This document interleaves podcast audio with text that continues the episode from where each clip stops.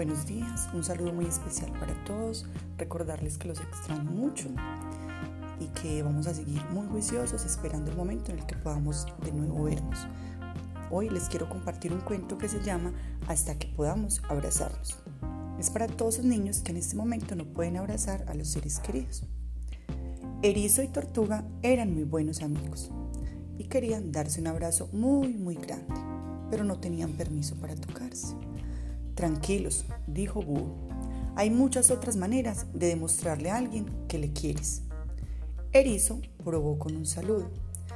Eso hizo que Tortuga sonriera. Tortuga puso una cara graciosa. Eso hizo reír a Erizo.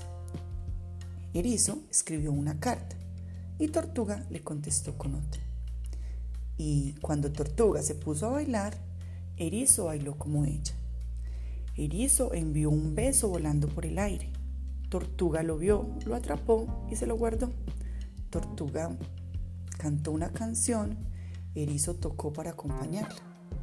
Después los dos hicieron el mismo dibujo, para que todo el mundo supiera que eran amigos.